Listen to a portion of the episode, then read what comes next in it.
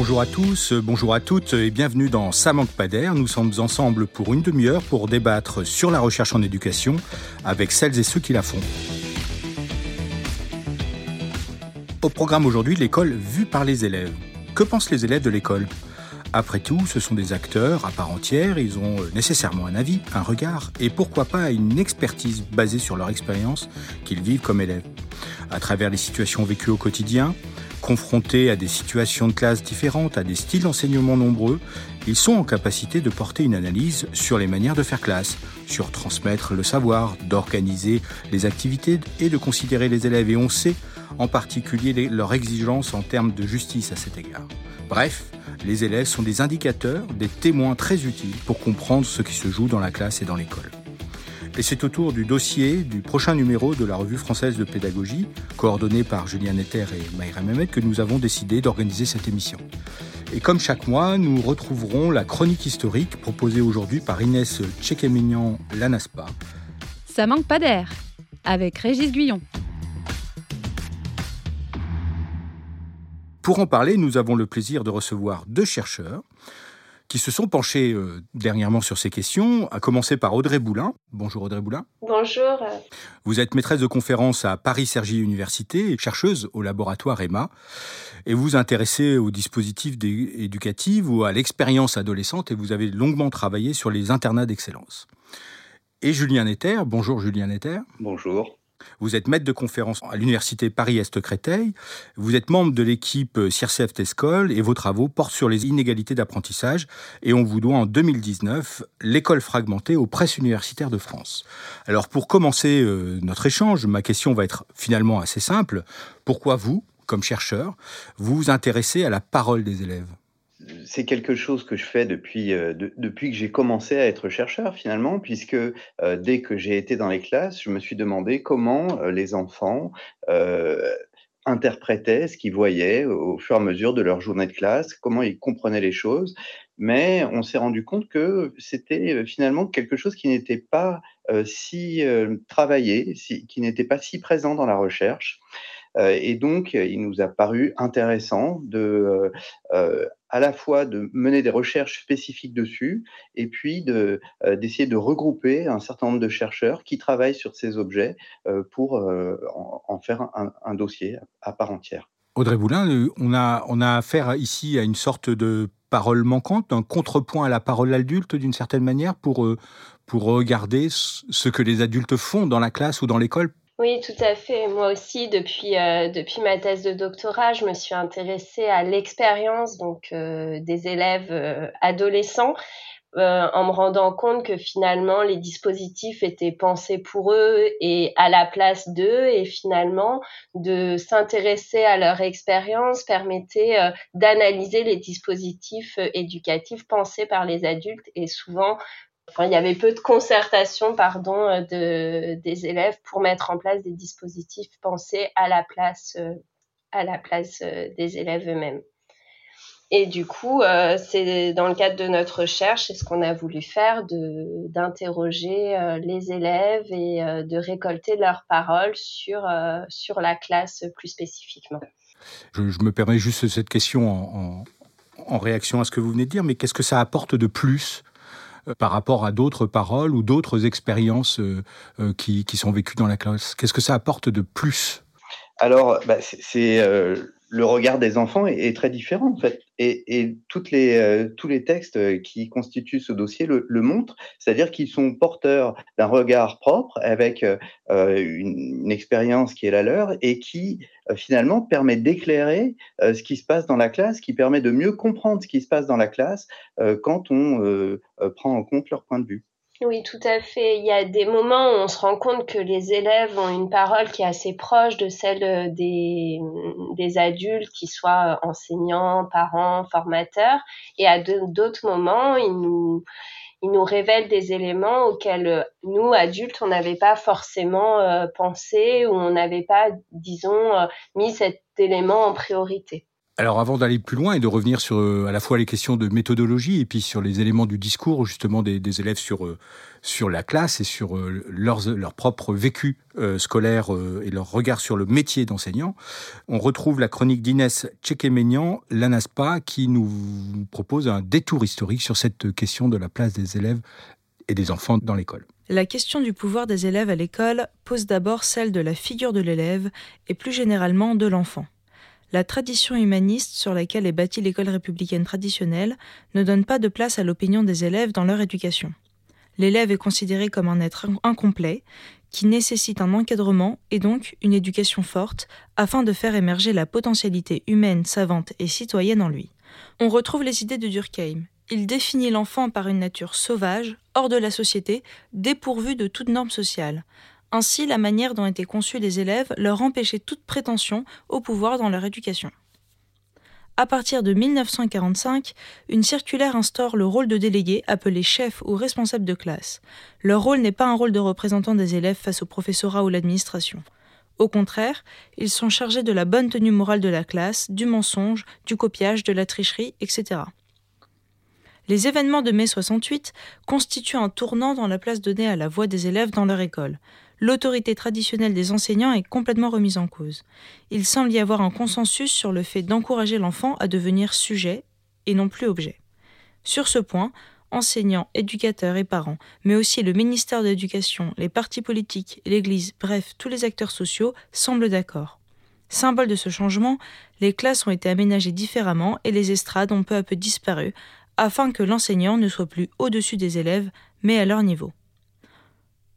En 1968 sont créés les postes de délégués de classe dans les collèges et lycées. Ils ont le droit de vote dans les conseils d'administration des écoles et les conseils de classe. Leur fonction de représentant est légitimée dans une circulaire de 1970. Le délégué devient ainsi porte-parole. Dans la foulée de mai 68 sont aussi créés les foyers éducatifs, actuelles maisons des lycéens. Ces organisations témoignent d'une idée de l'école comme lieu de vie des élèves. Les écoles voient aussi la création de journaux scolaires attestant de la légitimation de l'opinion des élèves. L'établissement lui-même est considéré comme une cité politique. Suivant mai 68, plusieurs expériences d'école où la voix des élèves est plus forte voient le jour. La classe coopérative de Freinet, l'auto-école de Saint-Denis ou encore les lycées autogérés. Néanmoins, aucune de ces expériences n'introduit à l'école les modalités de la vie politique des adultes. Aucune ne reprend les institutions parlementaires ou judiciaires de la République, aucune n'a voulu transformer l'école en une arène politique, mais toutes ont cherché à réunir les conditions éducatives permettant aux enfants et aux adolescents d'acquérir les attitudes propres à la citoyenneté. S'oppose ainsi la question de la différence entre l'école, lieu de formation des citoyens, et école, lieu d'exercice de la citoyenneté. Les écoles primaires et les établissements scolaires du second degré ne sont nullement des institutions démocratiques, au sens où les élèves, les maîtres et les personnels pourraient y décider ensemble, selon le principe un homme, une voix, de ce qui se passe. L'idée est la suivante. Si les élèves pouvaient exprimer leur avis sur l'école au même titre que les adultes, c'est qu'ils seraient déjà éduqués et n'auraient plus besoin d'aller à l'école. En revanche, l'école est un lieu de formation à la démocratie à travers les cours d'éducation morale et civique ou encore la formation des délégués. Cette problématique a été développée dès 1954 dans un texte d'Anna Arendt, La crise de l'éducation. Selon elle, il faut instituer une frontière entre les enfants et les adultes. L'adulte, s'il peut continuer à apprendre, ne peut pas être éduqué. C'est lui qui doit décider de ce qu'il apprend, qui doit choisir sa propre voie et statuer sur les lois qui régissent la cité, en l'occurrence de l'école. Malgré ces limites, les années 80 ont vu la consolidation des lycéens en tant qu'acteur collectif, et ce aussi dans l'espace public, hors des écoles, avec les mobilisations lycéennes. Dans les années 90, le mouvement lycéen s'exprime, les élèves veulent être acteurs à part entière de la vie de leur lycée, de leur devenir, de leurs études. De cette mobilisation sont créés trois fonds lycéens, Fonds social, Fonds de vie lycéen, Fonds d'animation, le CVL, le Conseil de la vie lycéenne, ou encore l'heure de vie de classe, pendant laquelle les élèves font part de leurs propositions et de leurs problèmes. Depuis, le Conseil de la vie collégienne a vu le jour. La voix des élèves pèse-t-elle pour autant sur la vie de l'école? Est-elle entendue par les adultes? Cela reste tout de même une piste sérieuse pour garantir un climat scolaire apaisé. On vient d'entendre cette chronique euh, d'Inès euh, Tchekemian euh, et je la remercie. Quelle est votre réaction par rapport à, cette chronique, ou finalement cette parole posée dans un contexte j'allais dire à la fois politique, institutionnelle, qui est très connotée à chaque époque qu'on a traversé là, à travers cette chronique. Qu'en pensez-vous Julien Netter? Oui, euh, je, crois qu'elle pose très bien la, question du pouvoir. C'est-à-dire que la, prise de parole sur la classe, c'est une question de pouvoir.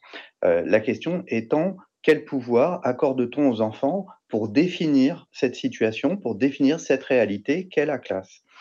Or, euh, traditionnellement, l'enfant n'a pas la parole. C'est-à-dire que l'infant, étymologiquement, c'est celui qui ne parle pas, euh, ce qui dit bien un peu la, situation initiale. Et donc, il y, a, tout un mouvement qui est un mouvement très progressif, avec une transformation du statut de l'enfant dans la société qui a amené euh, les enfants à euh, pouvoir de plus en plus s'exprimer avec un certain nombre de précurseurs. Alors, euh, elle a évoqué Freinet dans, sa chronique et, on, peut tout à fait abonder dans ce sens, c'est-à-dire qu'il y a des précurseurs qui suppriment les estrades, qui donnent un, nouveau statut aux enfants dans la classe et qui leur permettent de parler en partie de la classe. Maintenant, effectivement, on est toujours confronté à cette ambiguïté, c'est-à-dire est-ce que l'enfant est un être à part entière ou un être en devenir? Est-ce que, euh, en gros, les, enfants sont dépendants des adultes? Voilà, et, en particulier dans la classe, puisqu'ils dépendent des adultes pour leurs apprentissages, des apprentissages qui sont conçus en dehors d'eux, euh, avec un programme scolaire.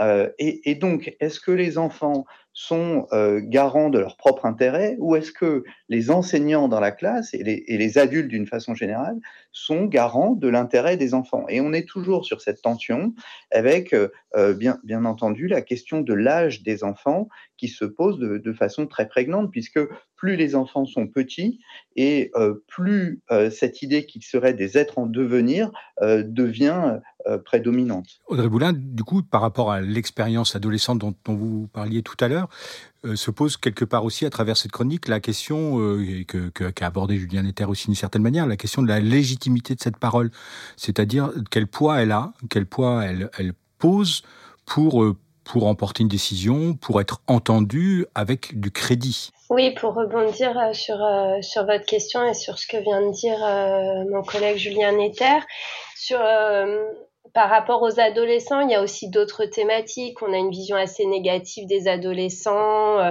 comme euh, bon, qui est hérité de Jean-Jacques Rousseau, comme quoi c'est euh, l'adolescence, c'est l'âge des, des, pulsions, qui sont pas en mesure eux-mêmes de savoir ce qu'ils ce qu'ils désirent et qu'on ne peut pas les considérer comme des acteurs à part entière. Donc il y a aussi ce, ce, cette volonté de contrôle de, de l'adolescence qui qui est très prégnante toujours actuellement.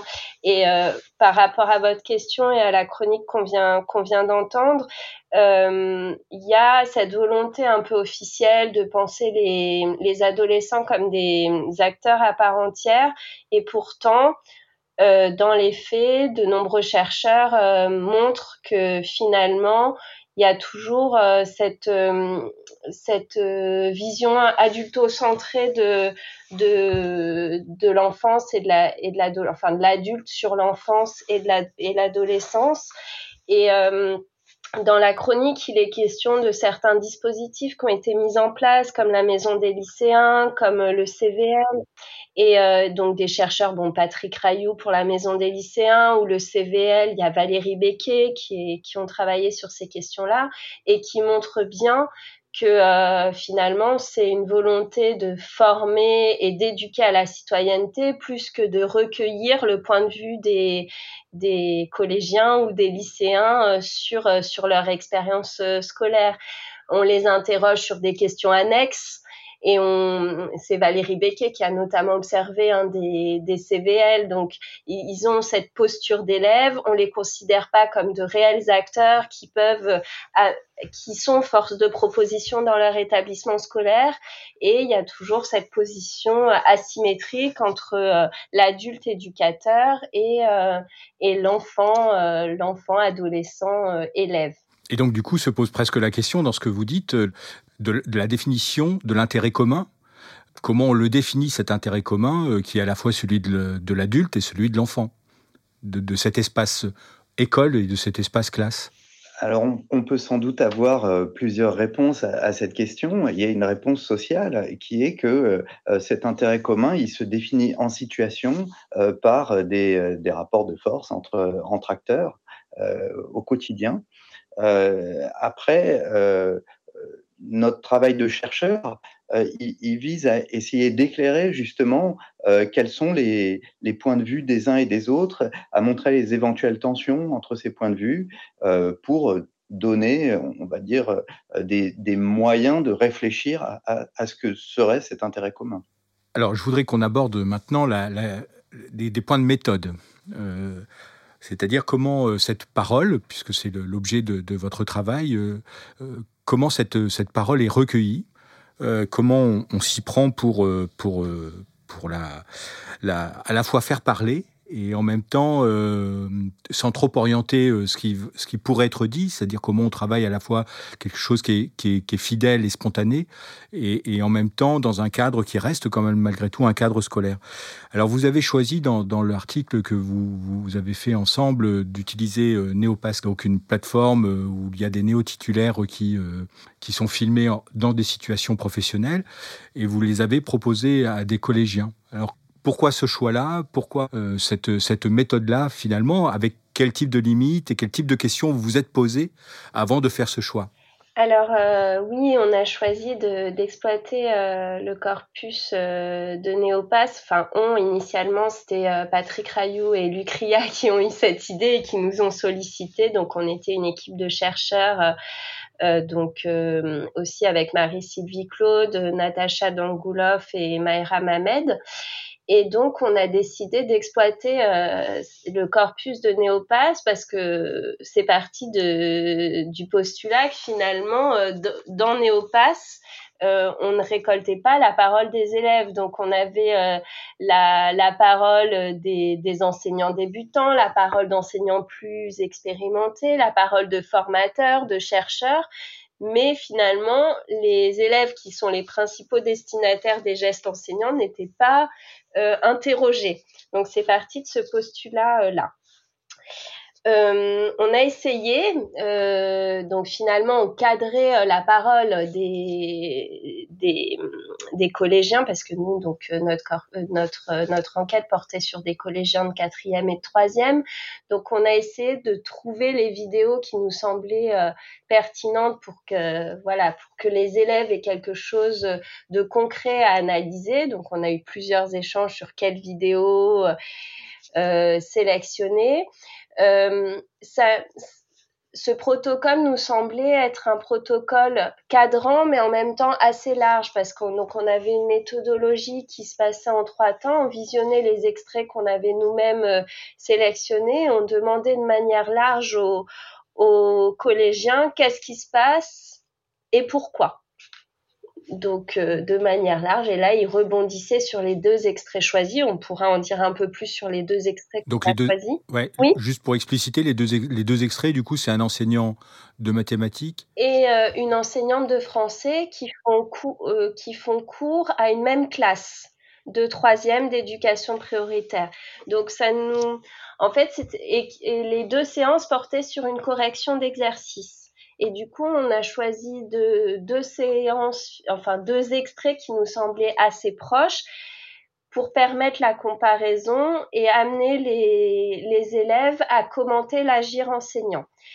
Sauf que euh, le succès des deux enseignants était différent. Euh, ça se passait plutôt, pour le dire rapidement, euh, mal en cours de français. Les élèves peinaient à, à s'investir euh, dans, dans le cours, dans la correction et de plus en plus euh, au fil de la vidéo, euh, il y avait des, des rébellions, des résistances d'élèves. Alors que dans le cours de mathématiques, donc avec la même classe, les élèves étaient engagés dans, le, dans leur travail, questionnaient l'enseignant, etc. Alors revenons du coup sur le, la, méthode. le premier mm. temps, on y revient sur euh, du coup une question un peu large sur voilà première impression au visionnage.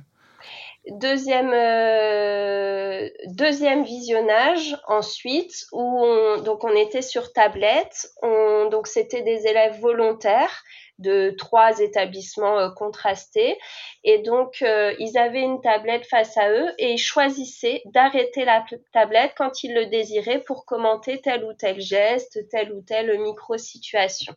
Et nous, on rebondissait sous forme d'entretien semi-directif par rapport à ce qu'il disait. On demandait des précisions, etc., en s'appuyant sur la vidéo, même si les élèves, spontanément, faisaient aussi référence à leur expérience euh, quotidienne. Et quand le temps le permettait, parce que souvent on faisait les, entretiens sur un temps euh, de, classe, donc 40, euh, entre 40 et 50 minutes. Quand le temps le permettait, on avait un troisième visionnage où c'est nous-mêmes qui invitions les, élèves à commenter certains gestes qu'ils n'avaient pas commentés euh, par ailleurs dans les deux premiers euh, visionnages. D'accord. Est-ce que dans, dans le dans ce numéro, il y a d'autres approches ou d'autres méthodes euh, envisagées, Julien Netter. Quels sont les autres moyens que vous avez explorés ou qui, seraient, qui sont intéressants de partager là aujourd'hui pour recueillir cette parole des élèves Alors d'une façon générale, euh, la difficulté, euh, c'est le fait qu'il y a une asymétrie entre un enquêteur adulte et un enquêté enfant. Et euh, de ce fait, du fait de la domination en fait, qui, qui est exercée sur les enfants, il y a une forte précarité de cette parole. Et tout l'enjeu, c'est d'arriver à recueillir la parole des enfants sans l'abîmer, je dirais, d'une certaine manière. Euh, alors, les, chercheurs insistent sur un certain nombre de choses, sur l'importance du temps qu'on passe avec les enfants pour euh, tisser des liens de confiance avec eux, la complémentarité entre observation et entretien. Et euh, il y a une forme d'inventivité euh, assez étonnante d'ailleurs, c'est euh, très dynamique, euh, dans les, les, recherches qui, qui donnent de, la parole aux enfants et en particulier sur la classe. Alors dans le dossier, euh, on a euh, un article, donc ce dossier qu'on coordonne avec Maïra Mamed, euh, on a un article de Véronique Canenguisser qui enquête sur ce que c'est que l'entrée en petite section de maternelle. Alors évidemment, c'est très compliqué de, recueillir la parole des élèves de petite section de maternelle, donc elle, a recours à, une, une, forme de ruse méthodologique. elle va chercher des enfants de CM, de CM2, qui vont rentrer au collège et elle fait le pari du fait que dans leur entrée au collège va se rejouer quelque chose de l'ordre de la rupture euh, qui les ramène un petit peu à cette situation où ils étaient en entrant à l'école et que donc, euh, en les interrogeant sur l'entrée à l'école maternelle, elle va retrouver des choses euh, chez eux euh, de, de, cet état dans lequel ils étaient. Et son pari a l'air de, de, très bien fonctionner puisqu'effectivement, elle arrive à très bien faire parler les enfants de CM2 sur l'entrée à l'école et sur ce que ça a signifié pour eux, sur cette rupture et, et voir le côté un peu traumatisant de cette rupture et euh, euh, Sophie Richardot et euh, Marie-Françoise Vermount font de leur côté tout à fait autre chose, c'est qu'elles ont recours à des scénarios, un petit peu comme ce qu'on a fait avec Audrey, mais à des scénarios d'une autre manière. elles présentent à des enfants des situations de classe sous forme d'images et en leur racontant des histoires. Euh, elle leur raconte, voilà, euh, euh, on est dans une classe et il y a une, une maîtresse qui constate qu'un élève a fait une erreur et il demande à un autre élève d'aller lui donner une claque parce qu'il a fait une erreur. Et donc, elle demande aux enfants, alors, premièrement, qu'est-ce que cet élève va faire? Est-ce qu'il va vraiment aller lui donner une claque ou pas? Et puis, deuxièmement, bah, voilà, finalement, non, dans la situation, deuxième image, en fait, ils refusent d'aller lui donner une claque. Est-ce qu'il a raison ou pas? Et donc, ça leur permet d'enquêter sur le rapport des enfants à l'autorité, mais euh, euh, par le biais de, ce scénario qui, euh, qui les détourne un peu de, la situation frontale avec, avec les enquêteurs, et les enquêtrices, et ça leur permet d'enquêter, y compris à la maternelle, y compris auprès de grandes sections, d'élèves de grandes sections de maternelle, qui se prêtent très bien au jeu. Juste une question pour prolonger ces éléments-là sur le fait que les élèves peuvent aussi, comme les adultes d'ailleurs, avoir un discours assez construit.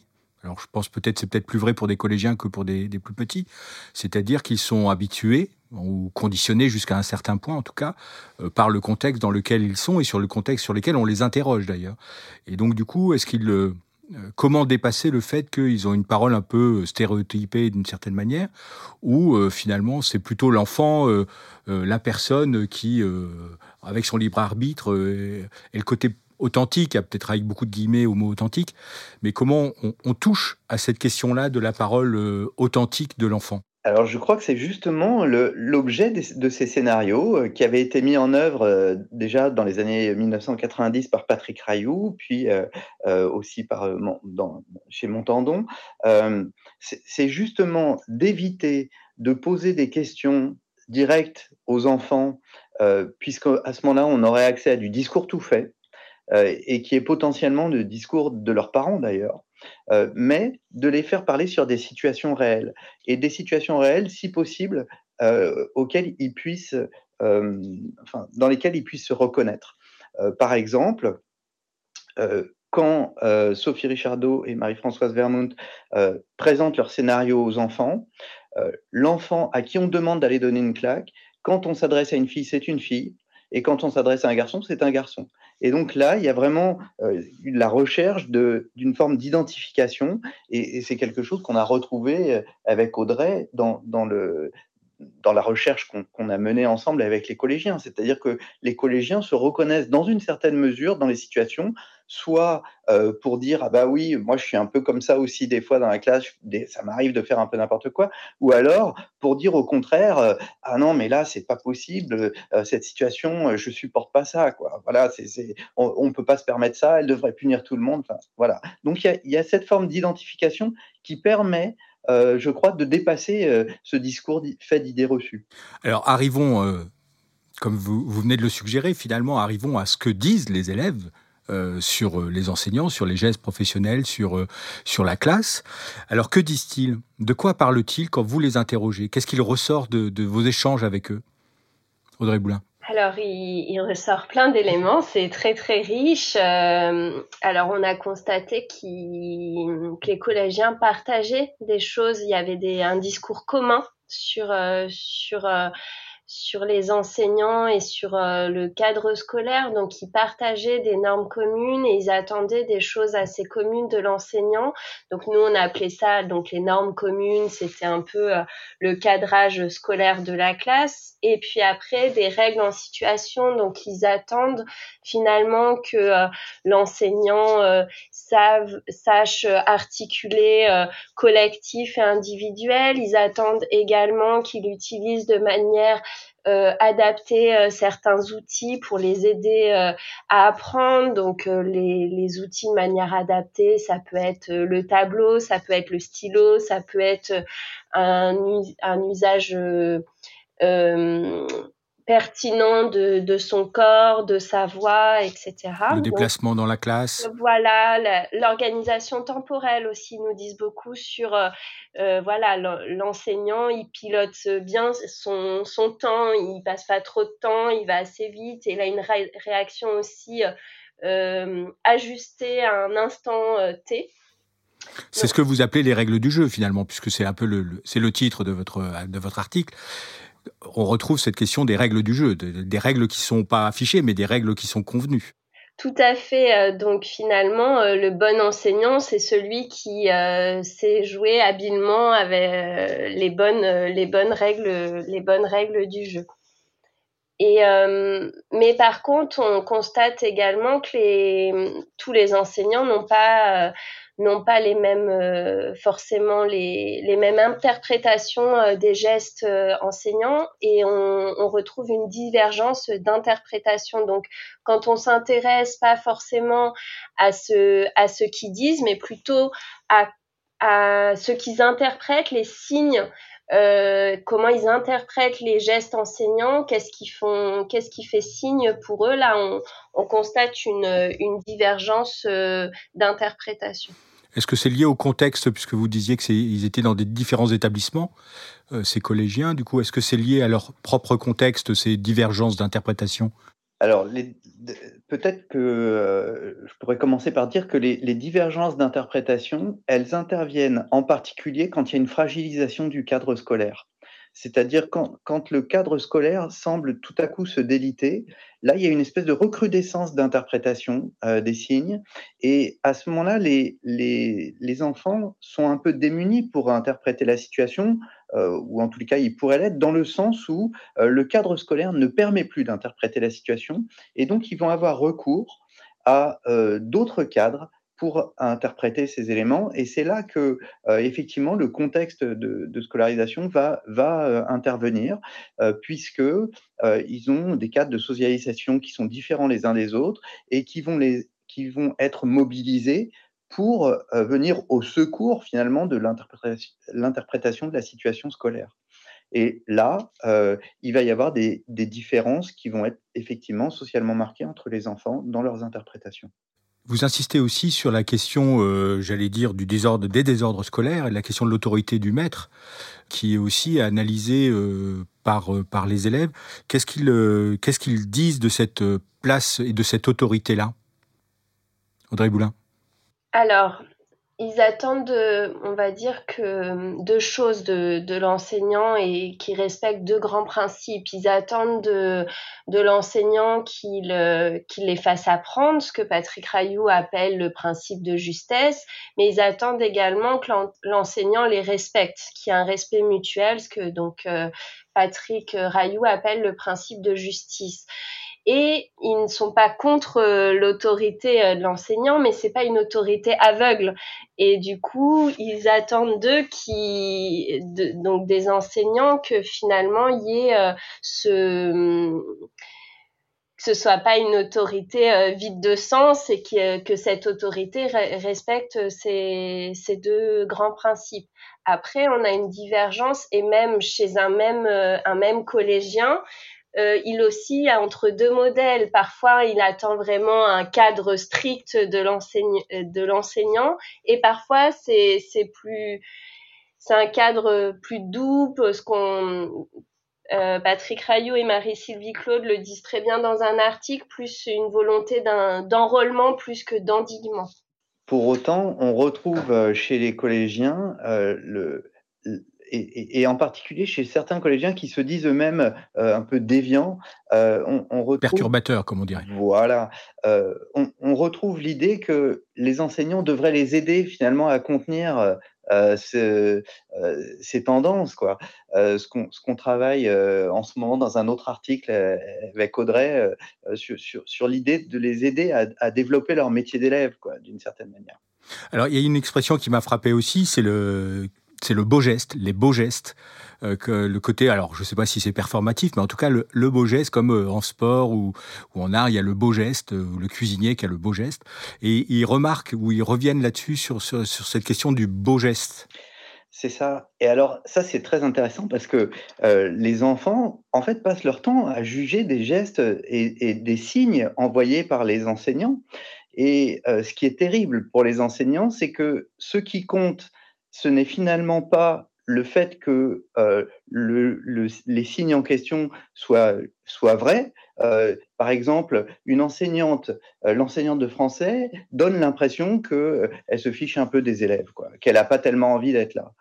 Peut-être que c'est complètement faux, peut-être qu'en réalité, elle a envie d'être là, mais ce qui compte, ce n'est pas la réalité. Ce qui compte, c'est ce qu'elle renvoie et la façon dont les élèves peuvent l'interpréter. Et c'est même lourd de conséquences puisque euh, un des élèves dit euh, euh, si elle est comme ça, attention, ils vont la terminer. Et, ça fait peur parce que on se dit mais cette enseignante qui ne maîtrise pas finalement les, gestes, les, signes qu'elle renvoie aux, élèves, elle se met en très mauvaise posture sans peut-être en avoir conscience. Mais ce qui est aussi un peu euh, rassurant, c'est qu'on montre que finalement, euh, c'est pas parce qu'on a un geste de travers en tant qu'enseignant que tout bascule. C'est que si on a réussi quand même à poser un cadre, scolaire, ce n'est pas parce que donc on a l'enseignant de mathématiques qui dit connerie, un mot vulgaire, que tout s'écroule. Les, les élèves eux-mêmes disent bon, voilà. Euh, enfin c'est pas grave finalement d'avoir utilisé euh, d'utiliser son ce terme et euh, ce que ce qu'a posé l'enseignant de, de, mathématiques finalement n'est pas basculé parce qu'il a utilisé le mot euh, connerie. Alors pour conclure, puisque nous arrivons déjà au terme de notre échange, quels sont pour vous, on voit toute les, la richesse et tout le potentiel de, de, ce que ça ouvre euh, en termes de, de, pistes de recherche, mais, mais aussi peut-être de formation et de, et de travail avec dans les établissements avec les élèves. Pour vous, quelles sont les, perspectives un peu concrètes que, que cette que cette, ce, travail-là de recherche et cet angle-là pris sur l'école ouvre? Alors, perspective concrète en termes de formation, hein. euh, si, si, je suis bien votre question. Alors, on, a essayé quelque chose. Euh, euh, Marie-France Rossignol, qui est une collègue du laboratoire CIRCEF TESCOL à, l'UPEC également, euh, a mené une expérimentation auprès de, futurs enseignants du, second degré euh, et euh, à partir de ces de, vidéos de Néopass Action, les a fait enquêter sur la façon, euh, donc un peu pareil, sur la façon euh, dont euh, leurs propres élèves interprétaient ces vidéos. Et ce qu'elle montre, c'est que ça a complètement changé le regard des étudiants sur leurs élèves. Et euh, ça leur a fait prendre conscience de tout ce dont on a parlé avec Audrey, c'est-à-dire de, euh, des capacités d'interprétation euh, des élèves, de la façon dont ils les regardaient en permanence finalement, les analysaient en permanence. voilà. Et donc, pour eux, c'est quelque chose qui a été très riche d'enseignement. Autrement dit, les futurs enseignants, voire les enseignants en réalité, gagneraient probablement à connaître mieux le point de vue des enfants et donc des élèves euh, auxquels ils sont confrontés toute la journée sur la classe. Moi, je pensais aussi en termes de... Ça ouvre des pistes aussi pour euh, les, les recherches futures. Là, on a...